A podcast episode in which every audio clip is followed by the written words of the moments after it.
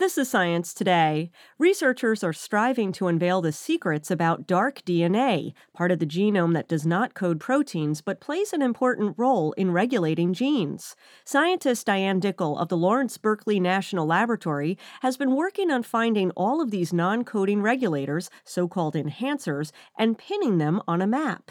I mean, it's kind of like building a roadmap and adding information onto that. Just point that particular base pairs in the genome act as these enhancer elements to regulate gene expression.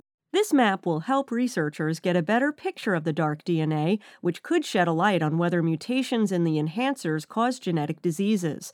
Dickel says this would also be the next step towards improving genetic testing. The hope of genetic testing is to try and help understand biology of what's happening in the cell to develop treatments for that longer term.